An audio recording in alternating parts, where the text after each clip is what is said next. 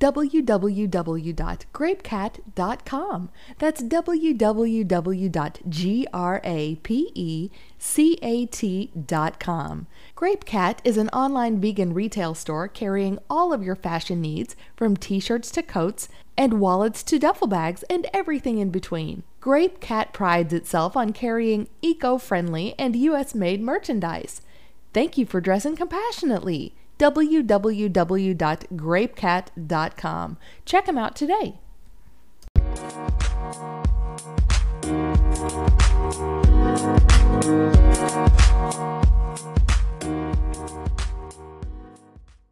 Hi, this is James Lucas, and this is a vegan fashion and business podcast. Yeah, creating a vision, seeking our passion. Grape Cat, compassion, fashion. Made in the US, eco friendly. High quality without getting all spendy. We create the best, bringing it to you. Shirts, coats, wallets, everything we do. Dress with compassion, we're a vegan store. Grapecat.com for more.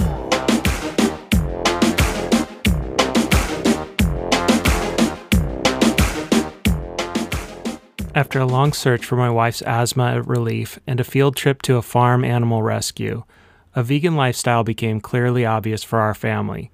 With this choice, we began connecting with other people in our community and started finding that there was a need for high quality animal and earth friendly products.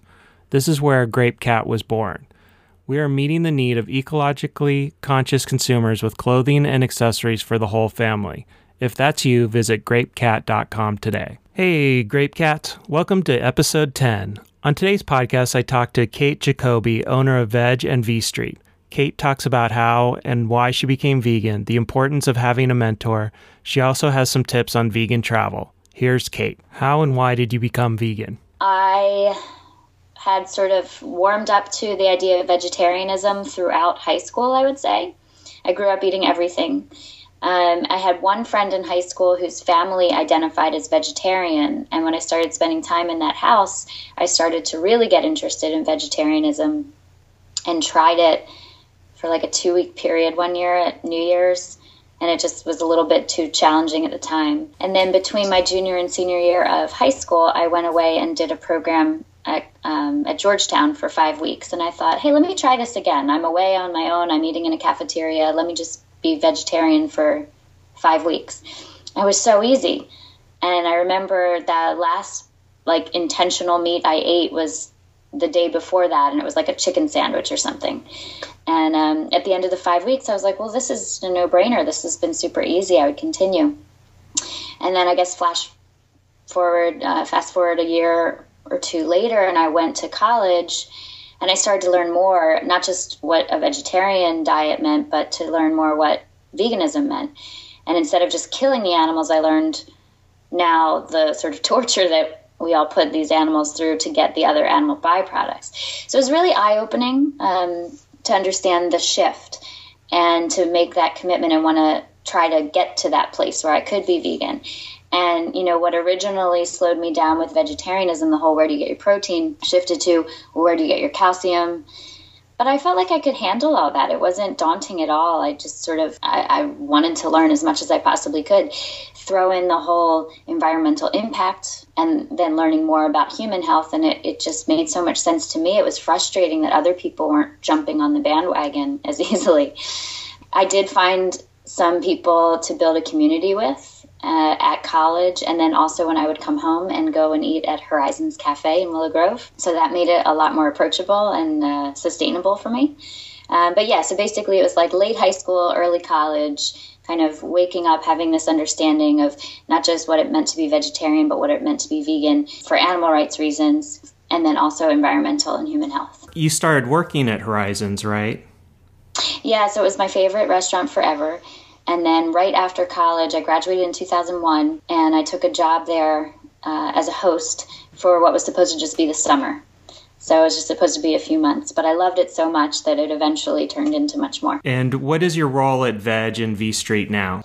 So I've worn many hats over the years, and I still have influence in all those areas. I'd say officially, I'm the pastry chef at both restaurants, the executive pastry chef.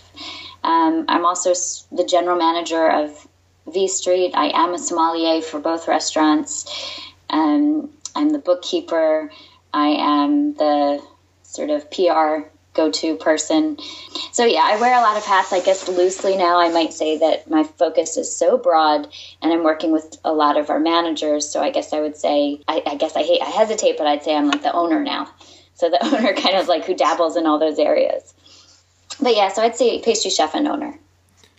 And were you trained as a pastry chef? No, not formally. Uh, I worked alongside of Rich for many years in, on the kitchen line in Horizons Cafe and also uh, at Horizons Cafe in Willow Grove and then also in our, on our 7th Street location. But there was nothing when we were, you know, getting started. Rich is completely self-taught and I would lump myself in with him. There are a lot of cookbooks that we would maybe turn to, some that we liked more than others, but in the early days there was really nothing. So we just kind of learned to develop our own palates for loving food and wanting to eat really well. Traveling, speaking with other chefs, whether they're vegetarian or not, you know, like just trying to learn everything we could about cooking techniques and, and uh, different approaches to all different culinary traditions in the world. And do you find that easier or do you wish you went to culinary school? That's a great question. To an extent, I think it would be interesting to ha- I, I like structure and I think I would have benefited from a culinary program because it would have maybe been, you know, in my mind, it would have been here's the traditional techniques. Here's this, here's that. Here, I mean, knife skills, I'm fine. I don't worry about that. But especially with pastry, to have an understanding of all the tedious work that goes into pastry and to have that sort of like chemistry understanding of what does what, that probably would benefit me. But at the same time, there is no program that is really exclusively vegan and so thorough. And I could never go to a traditional or mainstream culinary program and handle all the animal products. So um, while it could have maybe benefited me, I, have never thought about it. And you have a certificate for dealing with the wine selection, right? Yep. Um, so there are a lot of programs out there these days, but I signed up a couple years to, ago to start with the Court of Master Sommeliers. Um, so it's a program that deals heavily uh, with the service side of the industry. Um, so, in addition to learning viticulture and winemaking, you also focus heavily on how that plays out in the dining room and how to sell wine and talk about wine and train people. Um, so, I got to the certification level. There's an intro certification. Beyond that, there's um, advanced and master. I think I'm going to stick where I am. What are some of the requirements you look for when you select a wine for the restaurant? Uh, we work pretty exclusively with a few vendors or salespeople in Philadelphia. Pennsylvania is its own interesting situation. You're quite limited in what you can access. But we've been fortunate over the years to develop really good relationships with a couple people, and they fully understand what we're looking for. To me, my basic definition of vegan wine is wines that aren't fined or filtered with any animal products. When I first understood what that meant, I thought, oh my gosh, I can't believe so many wines are fined and filtered, clarified um, with animal products like eggshells or egg white or isinglass from fish bladders.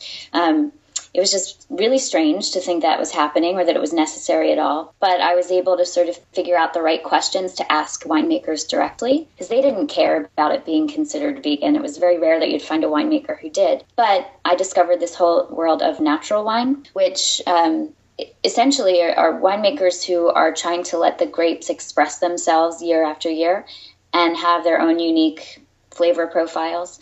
Um, they're not trying to make them taste like a certain thing, which is really refreshing because so many wines out there these days all kind of taste the same with huge tannins and high alcohol and lots of fruit. Natural winemakers tend not to fine or filter their wines. They want they're not afraid of a little sediment in there, and if they do, they might use a natural vegan product like um, clay, which apparently does the same thing to attract the different sediments out of the wine. So that that's what I look for. What's the biggest lesson you've learned about running a restaurant? One is I always tell people, especially with managers, I'm training them, I'll say like never ask someone to do something that you're not prepared and able to do yourself. To me that means you've got to master everything in the restaurant, whether it's figuring out how to turn on the, the dish machine and how to troubleshoot with it in the dish, you know, it, behind the kitchen, understanding like how to organize your walk-in, understanding like how your table settings are an open table, uh, when you're taking reservations, feeling your way behind the bar and understanding like the pace of service, knowing your customers and interacting with them, following trends. So there's so many aspects, and I think that it's key to understand how it all comes together. You can focus on the big picture, but you really need all those little details along the way if you're going to pull it off seamlessly. And I guess the other thing I tell people is that it's a constantly evolving industry. And that's not just the food trends, but it's also the service and the space so I think one thing that's been really important for us to have done this for so long and to still try to keep things really exciting is to pay attention to the rest of the industry. Um, to listen closely to your customers and, and to you know watch what other people are doing so that you can stay inspired um, the last part I would say is that you've got to pace yourself. We have been doing this a long time, and it's so easy to burn out in this industry. But we've tried to carve out a really good quality of life for ourselves and for everybody who's working along with us. We want to make sure that we can all continue to show up for work each day and love what we do. When you get a new employee, how long does it take for you to train them? Um, with the front of house, I'll focus on that because I'm handling a lot of like front of house training. I would say it takes approximately five days spanned out over one and a half weeks. Um, we try to be very selective in who we bring on board. So, depending on the position, these people I'm talking about are typically coming with a, a, really nice amount of experience, as well as a really great personality and work ethic. We have a very rigid training program, complete with orientations and lectures, materials, testing, real time experience observing, real time experience helping, real time experience shadowing and be, like being shadowed by someone else. So it's very organized. And if we're bringing on the right people, it typically takes that time. I say it's spread out over about a week and a half because I like time in between for people to digest things. I don't want to just bring them in five days in a row and next week you're good. I always tell people the new server can't ever be like, oh, that's the new server. You know, they have to be just as good as anybody else who's been there. What keeps you interested in running your restaurants? 100% it is in serving more people and turning them on to what we love. Uh, we've been very particular about our message over the years. Uh, our mission for Rich and me is to run an amazing restaurant or combination of restaurants that just so happen to be vegan. We love this industry. But behind all of that and what we do every day, we're very committed to being able to present to the world a plant based or vegan um, way of eating and way of living, and to try to make that really attractive. To us, that's the social reward that we get, and the more success that the restaurant has, the more people we're reaching, and the more people we're kind of turning on to this idea. I don't want to tell anybody how to eat. I don't want people telling me how to eat and how to live my life. But if I can give this easy, accessible, exciting, delicious example to more and more people, then I have this feeling that um, it'll just, you know, kind of turn the tide a little bit more and make it easier for more people to, to go that direction. What drives you mad about restaurants? A couple things come to mind. Um, the easy one to point to is interacting with people who just don't get it i guess from like a customer standpoint you know people who who don't understand how restaurants work and who maybe want you to do exactly what they want if that makes sense you know for example people who want you to have a smoothie on the menu just because they like vegetarian restaurants that have juices and smoothies, you know, um, or somebody that really wants you to open up for lunch or breakfast, let's say, and you're like, well, no, we're doing dinner. So that sort of thing is a bit frustrating and trying to explain why you do things a certain way. I guess maybe also the idea that like the restaurant industry we're moving away from it, but in the past, I think the restaurant industry was looked at as such a transient thing that you know people would jump in and out of it and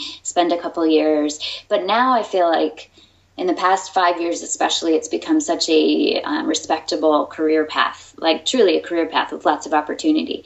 Um, so that's a bit frustrating when you still get people who might approach it like it's it's not as serious or uh, as legitimate as maybe like an, another industry. What do you think is the number one reason restaurants fail? Yeah, in the past five years, let's say if if the industry has been shifting, I think maybe some people uh, are looking at it like it's this amazing gold rush, like oh, I can make so much money or I can become so famous. I think that some people get into it maybe for the wrong reasons, whether it's money or fame they're after, or they just think it's going to come together easily for them. You, there is a lot of work, and I said before, you should know everything about your restaurant and every aspect of operations. Um, so I feel like some people kind of sidestep a few things. Also, they might trust the wrong people and lean on certain individuals maybe too much to an extent where they kind of fall short in certain areas and they don't even realize it. That would be my guess. What's your key piece of advice on starting a restaurant? It's helpful to think about what it is you want to do and try to do it to the best of your ability. In the first, let's say, year, get as much feedback as you can from people you trust try to listen to everybody, but really listen to people you trust. Get honest feedback as much as you can.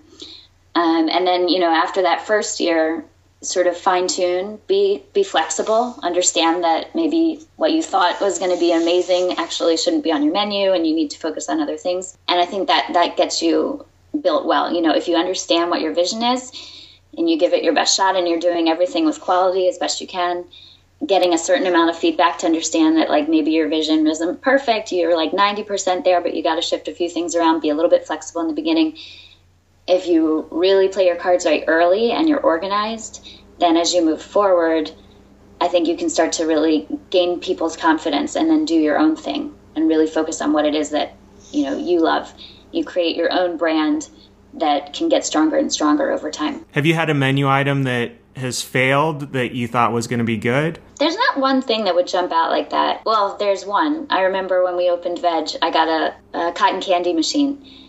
And I wanted to have a cocktail that was going to be spun cotton candy in a glass that you poured the mixed drink on top of, and it would have the cotton candy like dissolve into it, and that would be the sugar component. I thought that was awesome. I ended up with a giant cotton candy machine that I never used. Um, that was fun trying to return that. But I think the the bigger point was like with both Vedge and with V Street, you know, we opened with a certain menu, and certain things on the menu, while they were delicious, they didn't quite have the sort of impact that we wanted them to and they maybe didn't best define the vision for the restaurant. So within a couple months we started tweaking taking things away from the menu and like replacing them with something that made more sense.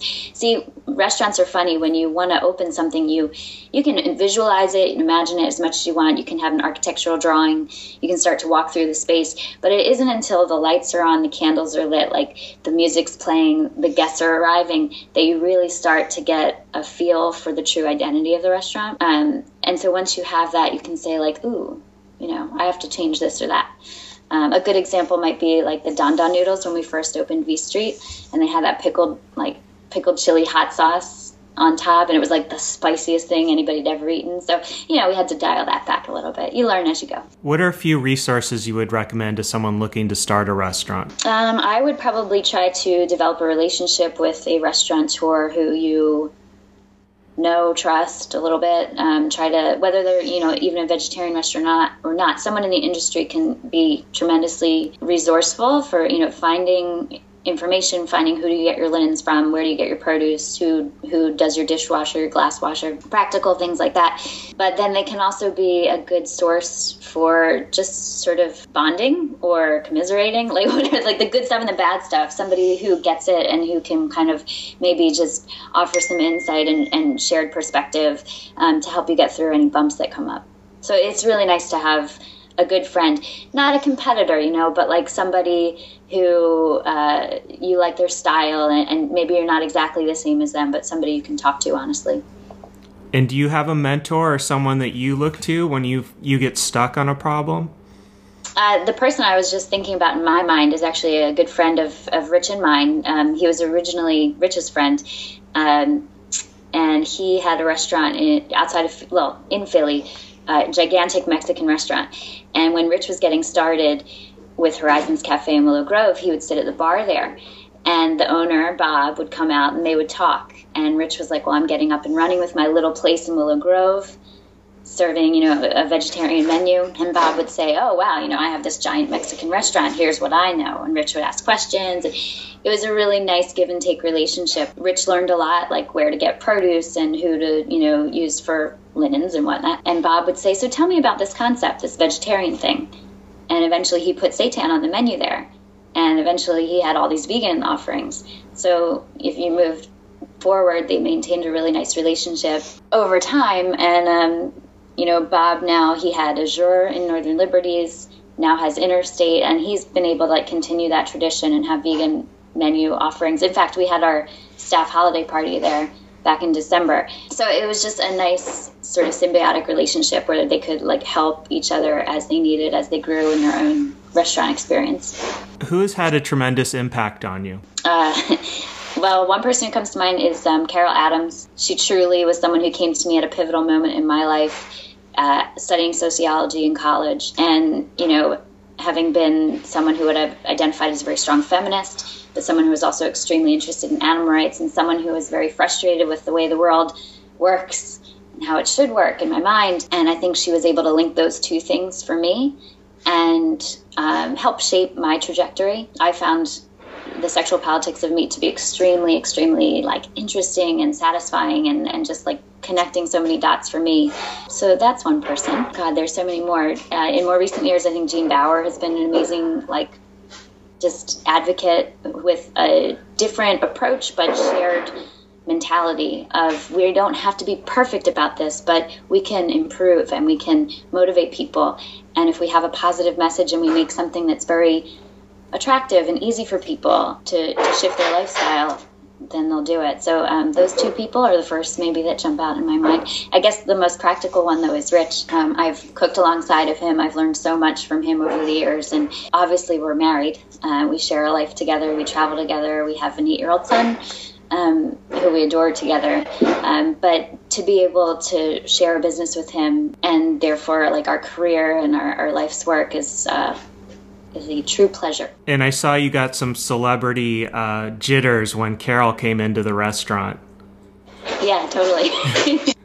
yeah, she was, I mean, to me, I don't know, I guess I, I have my own celebrities that other people might easily point to too. But for me, I, I was just so grateful for the inspiration that she has provided me over the years. And uh, like I said, connecting the dots and just making making it easier to exist in a world that has so many sort of hypocrisies happening and just to try to get a better understanding. So yeah, I was so grateful, so grateful to meet her. And, and now she and I have a nice little, we're not like BFF or anything, but uh, we have a nice little relationship now. So where do your great ideas come from? I guess uh, we travel as much as we possibly can. We can't often get away for long periods of time. So our travel looks like, you know, three days in France or like six days in Hong Kong. Like, so we, we try to fit it in where we can. Sometimes it seems crazy, but travel definitely. And when we're not on the ground somewhere or far away. We are reading about it. We are watching it online or in movies and things. We're talking to people, learning about their travel experiences. And I guess that also applies to, you know, in the US, just like kind of paying attention to really cool trends and how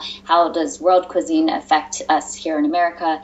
Um, LA is a great resource. So many cool restaurants there, whether they're doing ethnic food or a fusion of some different styles. Yeah, we're just kind of obsessive. And then we will cook at home all the time. We visit ethnic markets and bring home new ingredients and just kind of play around with them and figure out like well, what does this particular spice mean to us, you know? So, what's your best advice for vegans who are afraid to travel? Oh, we're writing about this right now because we're doing the V Street cookbook, and obviously there's a lot about travel in there. We're doing a whole section on, you know, whole like writing tidbits on like, well, what to do and what not to do. With the internet, you can research as much as you can ahead of time. So there are going to be certain places where you can go and you can actually eat really well. Then there are other places where you're going to be hungry you know so like pack some power bars with you I think it do your research ahead of time.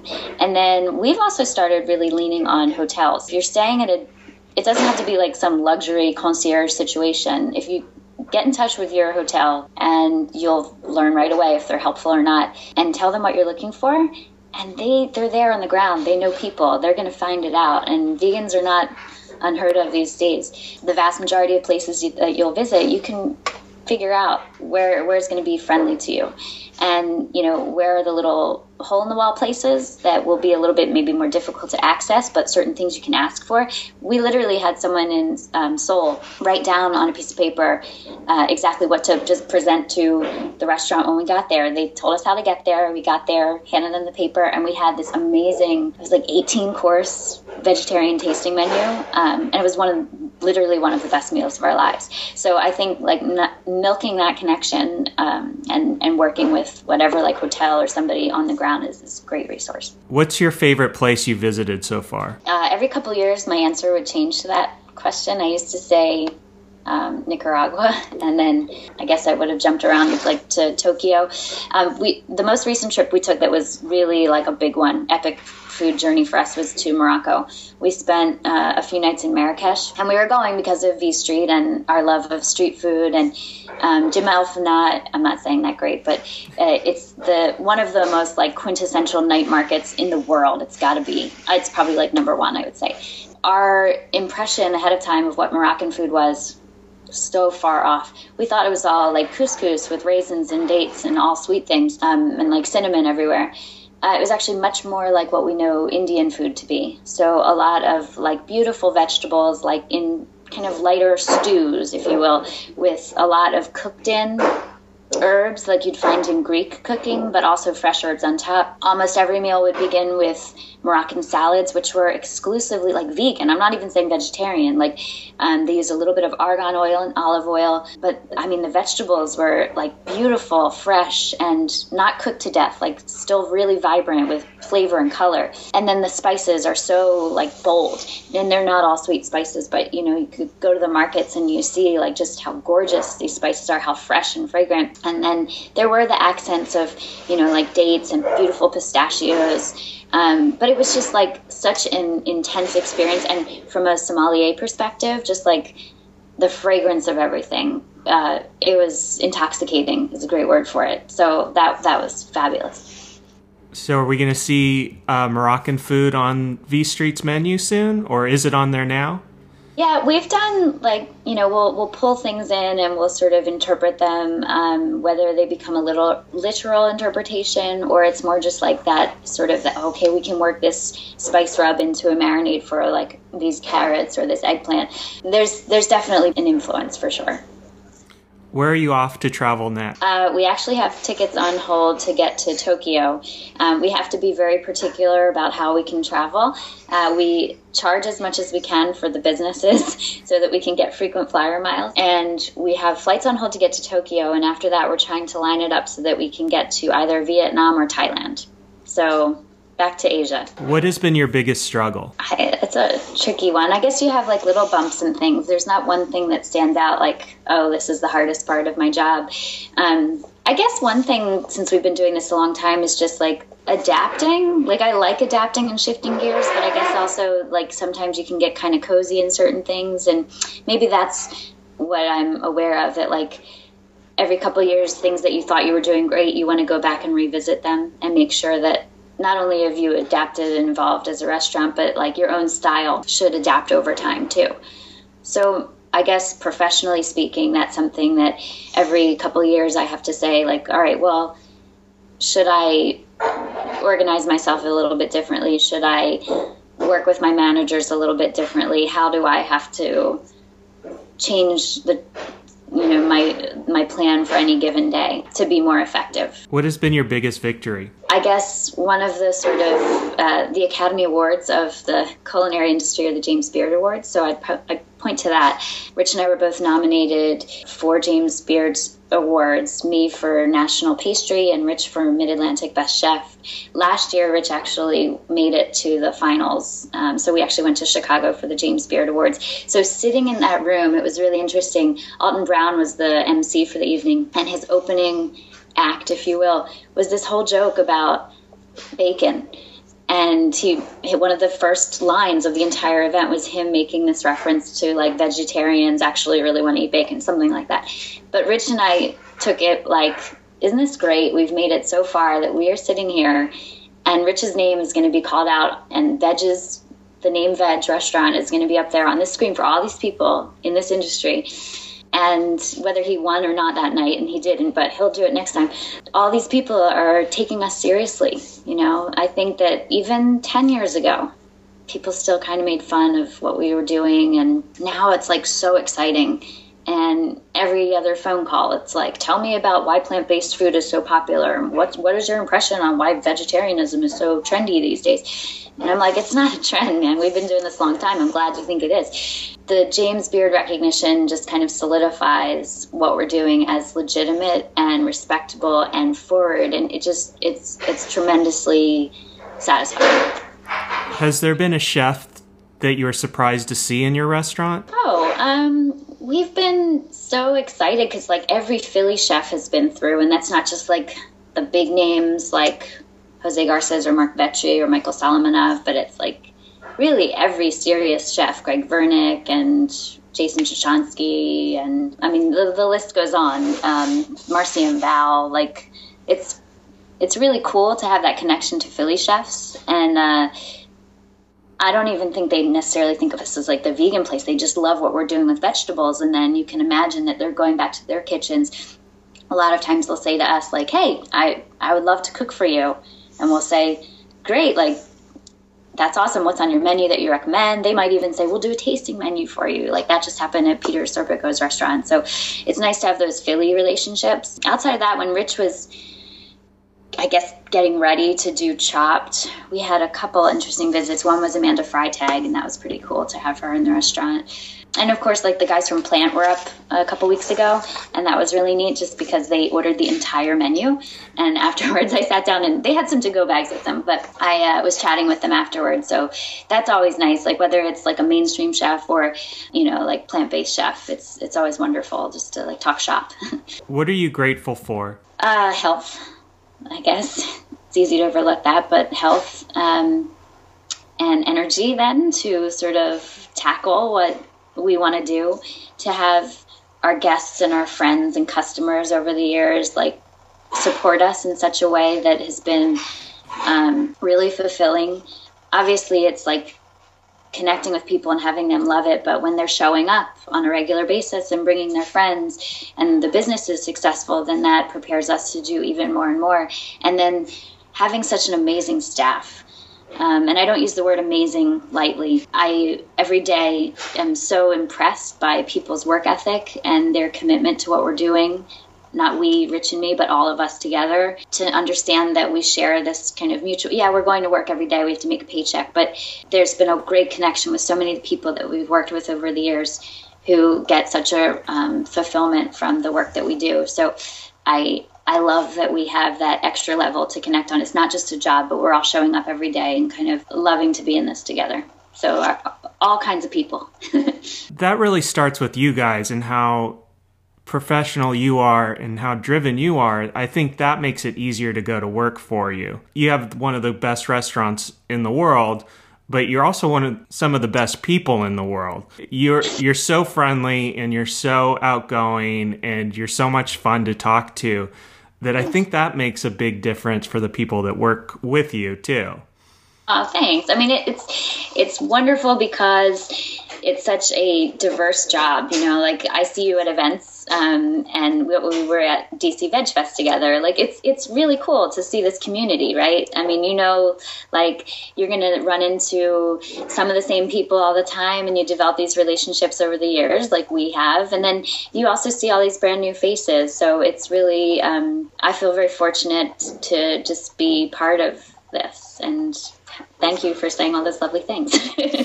Do you have any big plans for the fifth anniversary of Vedge? Ooh, yes, it's coming up, isn't it? Um, it went fast. So Vedge, I say, has reached its cruising altitude. You know, we just always we try to continue to improve what we're doing, and and it, I think the restaurant has has its identity now, and uh, we've got great people working there. V Street celebrated one year, so that also is kind of like come into its own, and it's wonderful to have learned so much from those two. We are working on a couple different other restaurant concepts, some that would be showcased here first in Philadelphia.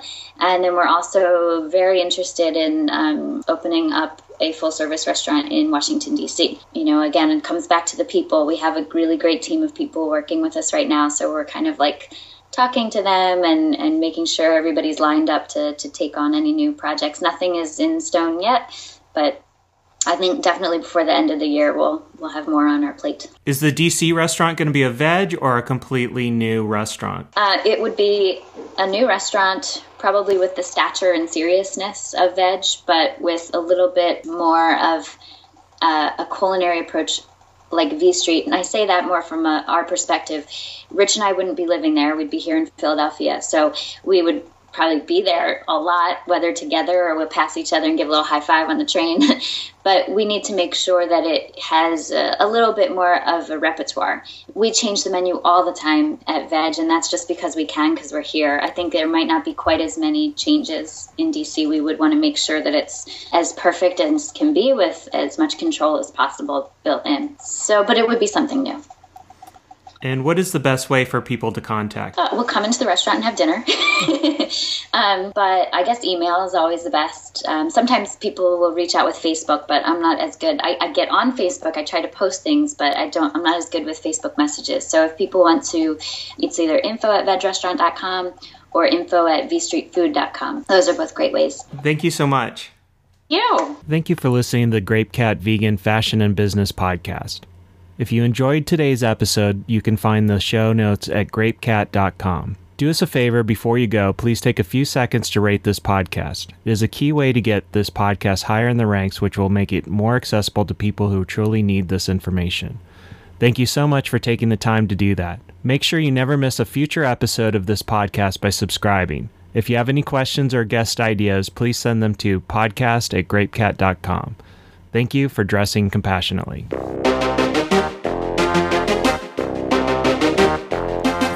Creating a vision, seeking our passion. Grape Cat, compassion, fashion. Made in the US, eco friendly. High quality without getting all spendy. We create the best, bringing it to you. Shirts, coats, wallets, everything we do. Dress with compassion, we're a vegan store. Grapecat.com for more.